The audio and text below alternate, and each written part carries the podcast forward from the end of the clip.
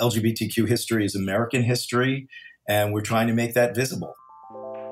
Ken Lustbader is a co founder and co director of the New York City LGBT Historic Sites Project, and he's a big believer in the power of landmarks.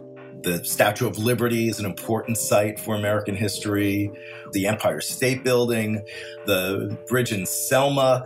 So, those places are critical for people to understand the tangible reminders of our past. Ken was in grad school studying historic preservation when he realized queer history was not getting the same landmark treatment. Nowhere close. I said, well, why not LGBTQ history? And I basically wrote my thesis on the topic as an experiment. Years later, long after graduation, Ken and his colleagues started the NYC LGBT Historic Sites Project. Its mission? showcase queer history from all over New York City. It's not just Greenwich Village, it's Harlem, Staten Island, Queens, and Brooklyn. It's all over. That's a way that we sort of try to convey it on our map. If you go to our website, you can dive down, see what's around you. Their map, an interactive map of New York City, which lives on the project's website. On it, there are these small square icons for each different historical site. Click one, and you're transported back in time to that location. So, people who are coming out, who are alone and isolated, or people who are, you know, aware of gay history can look past that and have this deeper connection and not feel so isolated or ashamed and know that they're not alone.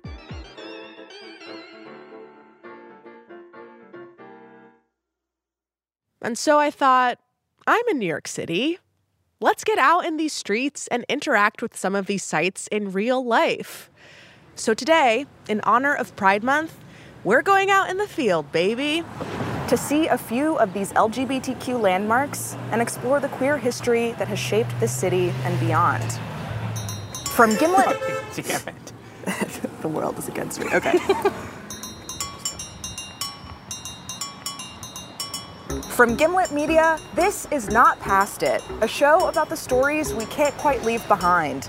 Every episode, we take a moment from that very same week in history and tell you the story of how it shaped our world. I'm Simone Polanen. Today, producer Remoy Philip and I are trekking across the boroughs in search of New York City's queer landmarks, and we're bringing you some of the lesser known stories behind them along the way. It's a tour de pride, if you will, so join us as we explore the rich, not always perfect, but powerful history of queerness in this city. Together. Welcome aboard the Staten Island Ferry. This ferry is preparing to depart. Our first stop is Staten Island. After the break.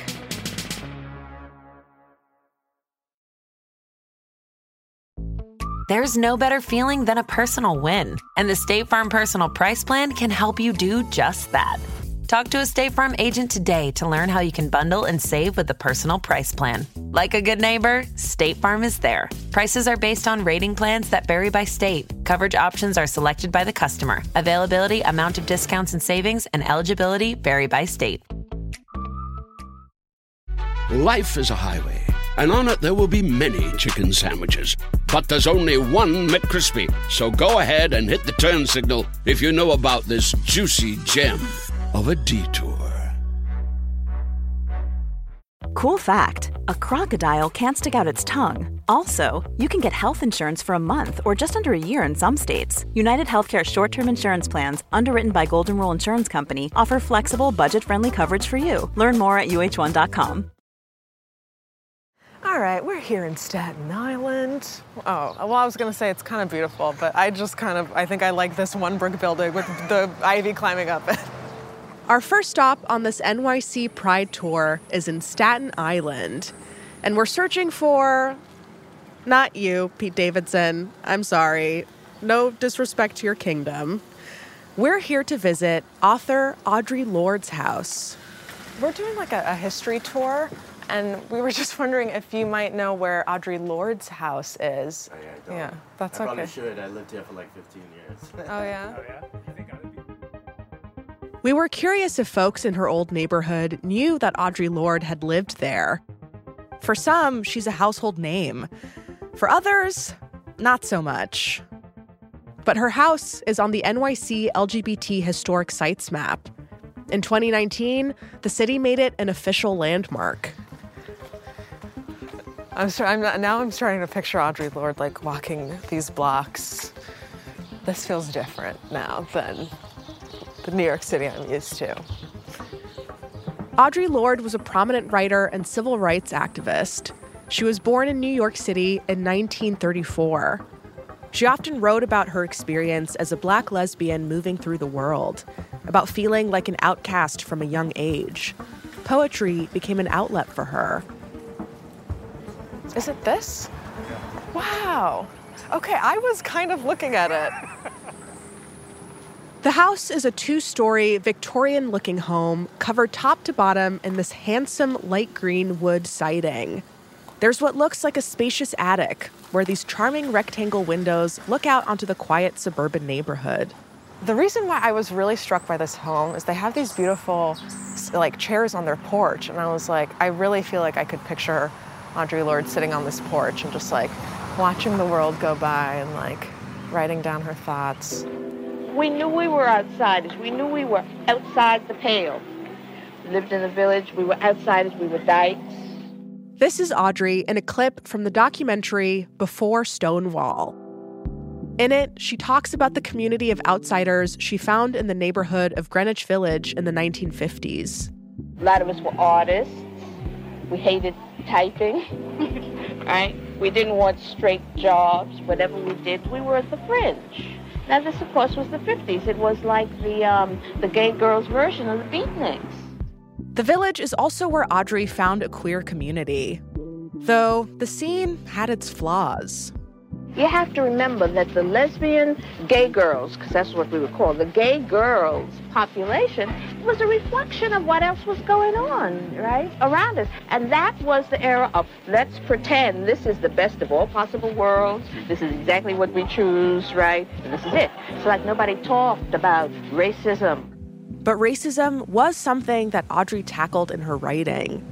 Here, in her Staten Island home, she confronted the intersection of blackness and queerness in one of her better known books, Zami, A New Spelling of My Name.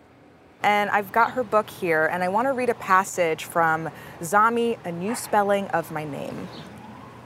I remember how being young and black and gay and lonely felt. We had to do it alone. We, you, and black and fine and gay, sweated out our first heartbreaks with no school or office chums to share that confidence over lunch hour.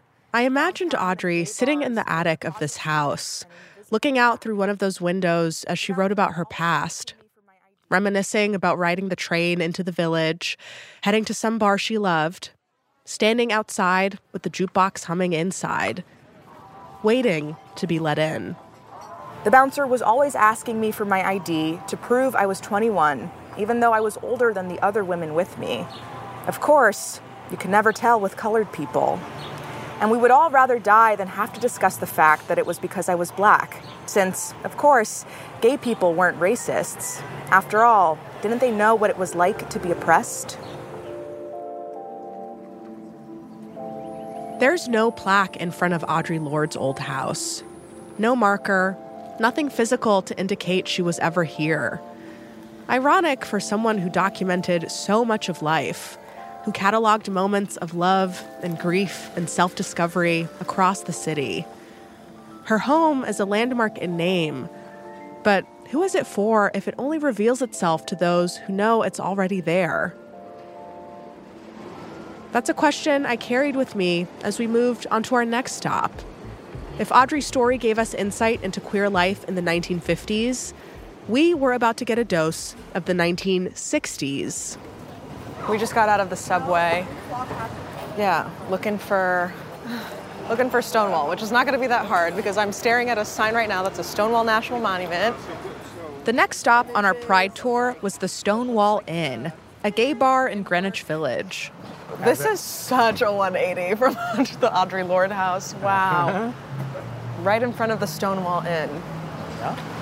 I'm like, now I'm seeing it for the first time, is itself covered in rainbow flags and bright lights. There's a big sign that says the Stonewall Inn.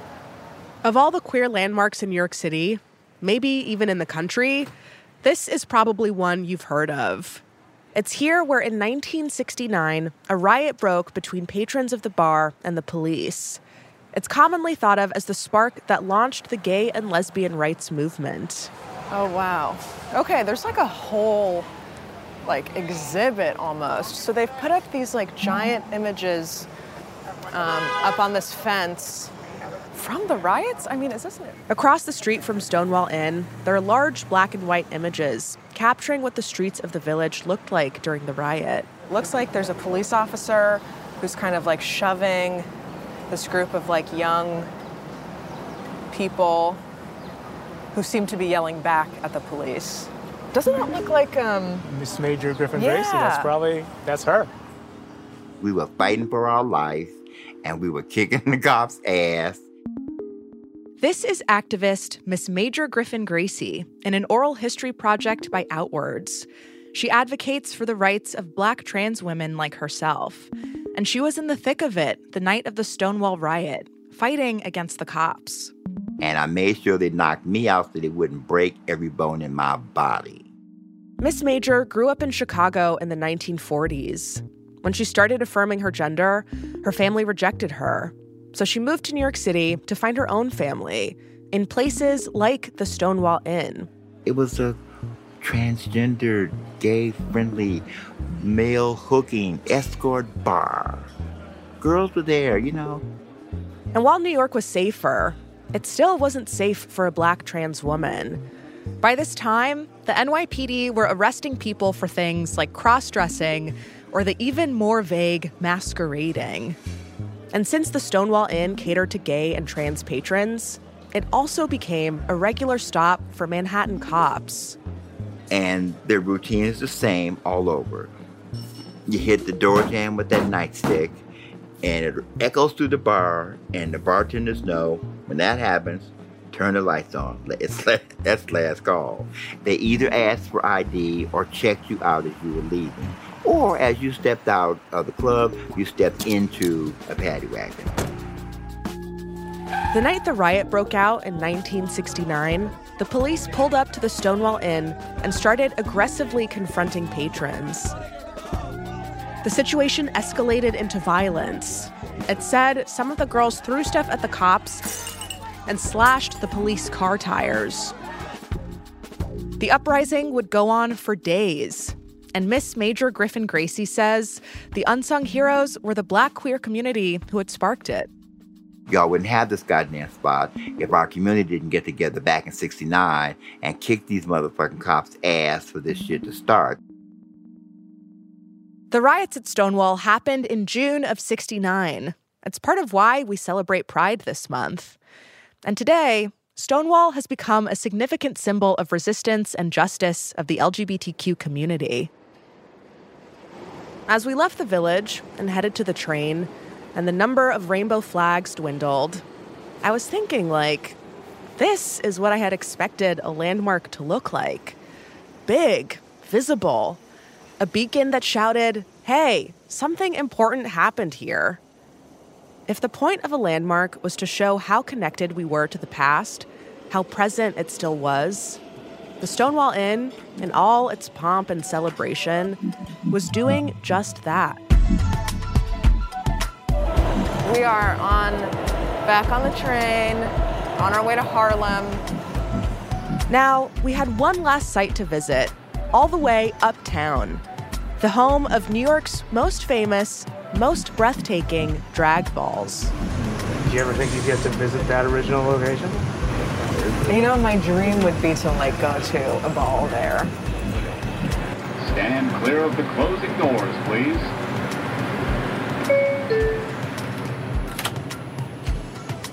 After the break.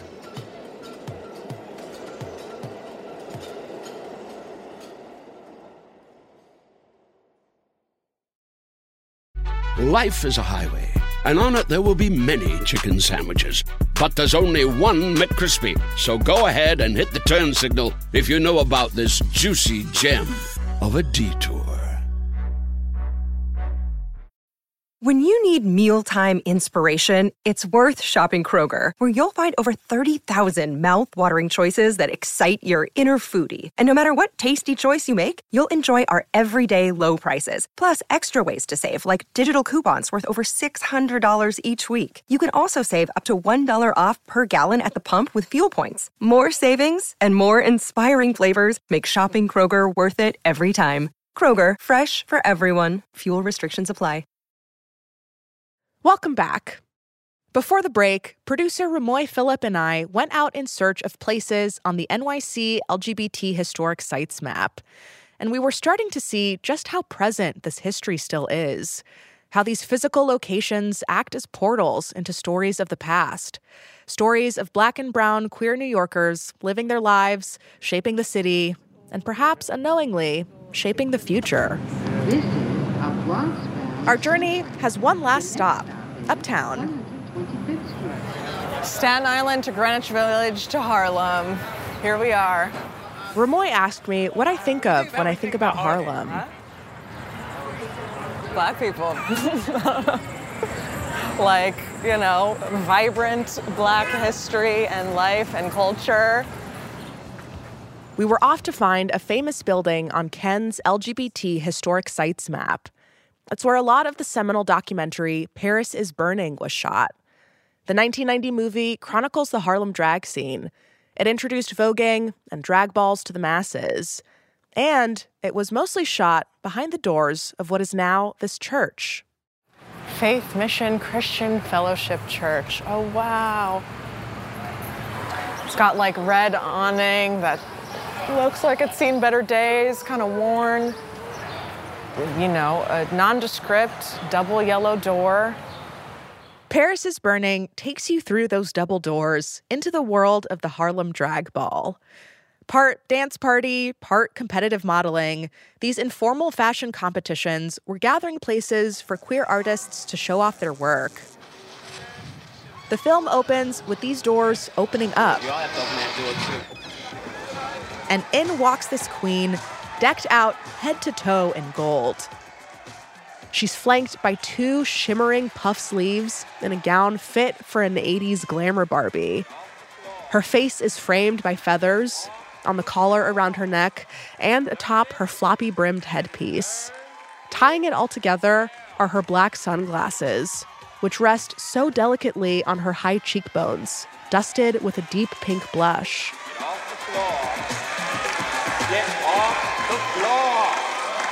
Learn it and learn it well. She makes her way to the main ballroom floor, where an enthusiastic crowd of mostly black and brown faces with the biggest smiles size her up, cheer her on, and sing her praises. Shantae, Shantae, Shantae, Shantae, Shantae, Shantae, Shantae. Martell! She struts down the catwalk confidently, working the crowd. And they go absolutely wild.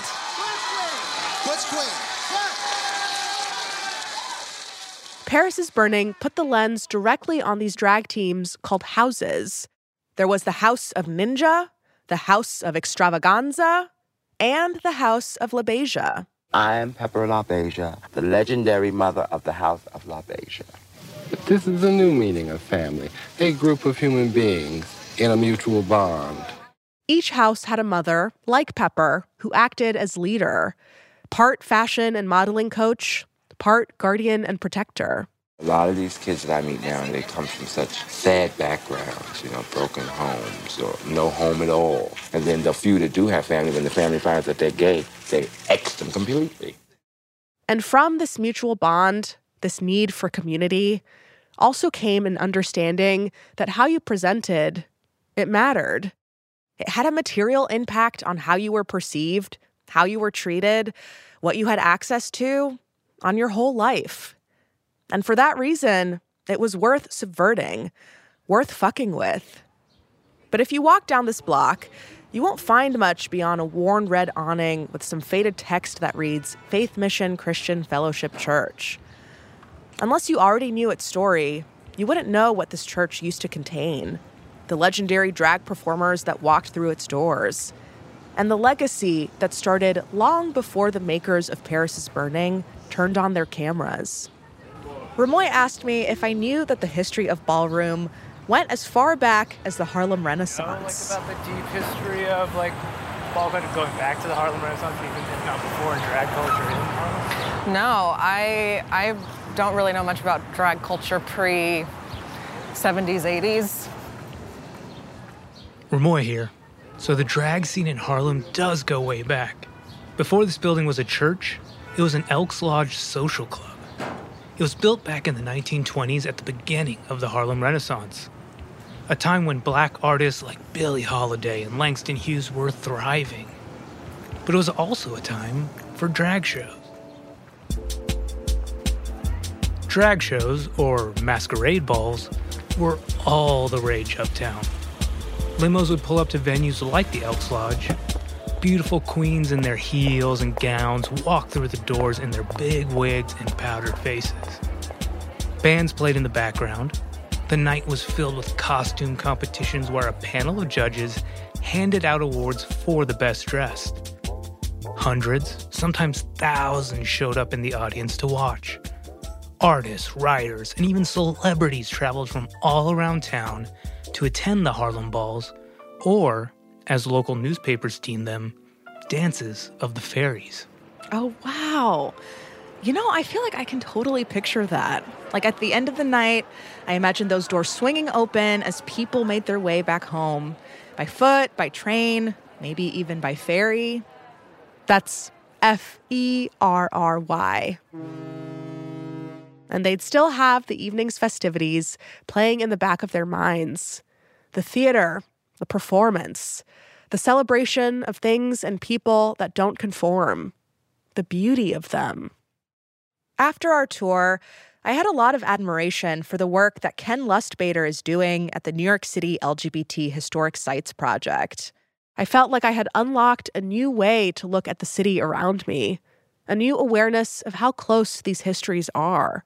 You can place it and ground it more um, effectively by seeing a building or a site or knowing something connected to that history. Those places, you have a visceral connection to that past.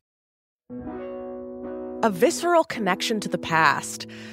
I don't know if Ken meant that literally, but I felt that.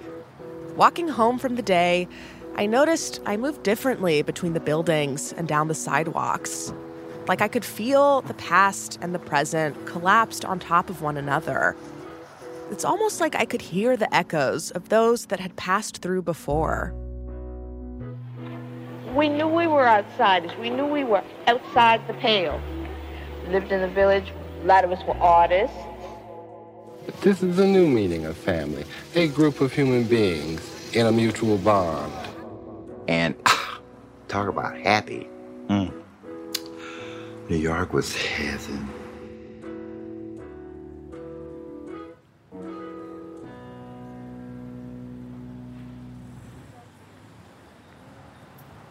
Not Past It is a Spotify original produced by Gimlet and ZSP Media. This episode was produced by Remoy Philip. Next week, we're going full frontal into the world of Playgirl. Any of like the hard and fast rules that like you really would not be able to get away with in virtually any office culture didn't exist at Playgirl. Like this was a wild, wild ride.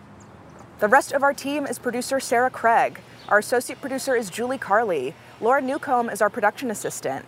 The supervising producer is Erica Morrison. Editing by Zach Stewart Pontier and Andrea B. Scott. Fact checking by Jane Ackerman. Sound design and mixing by Hansdale Hsu. Original music by Sax Kicks Ave, Willie Green, Jay Bless, and Bobby Lord. Our theme song is Toko Liana by Coco Co, with music supervision by Liz Fulton, technical direction by Zach Schmidt, show art by Elise Harvin and Talia Rockman. The executive producer at ZSP Media is Zach Stewart Pontier. The executive producer from Gimlet is Matt Shilts. To learn about more LGBT sites and tour around New York's long queer history, check out nyclgbtsites.org. You can also hear the full Miss Major interview and other trans oral histories at the outwordsarchive.org. Special thanks to Chantal Lee, Jason Bauman, Eric Washington, and to Lydia Polgreen, Abby Ruzika, Dan Behar, Jen Hahn, Emily Wiedemann, Liz Stiles, and Joshua Bianchi. Follow Not Past It Now to listen for free, exclusively on Spotify. Click the little bell next to the follow button to get notifications for new episodes. And while you're there, why don't you rate the show five stars? Come on, don't be shy. You can follow me on Twitter at Simone Polanen. Thanks for hanging. We'll see you next week. That's a wrap, fam. That's a wrap. All right.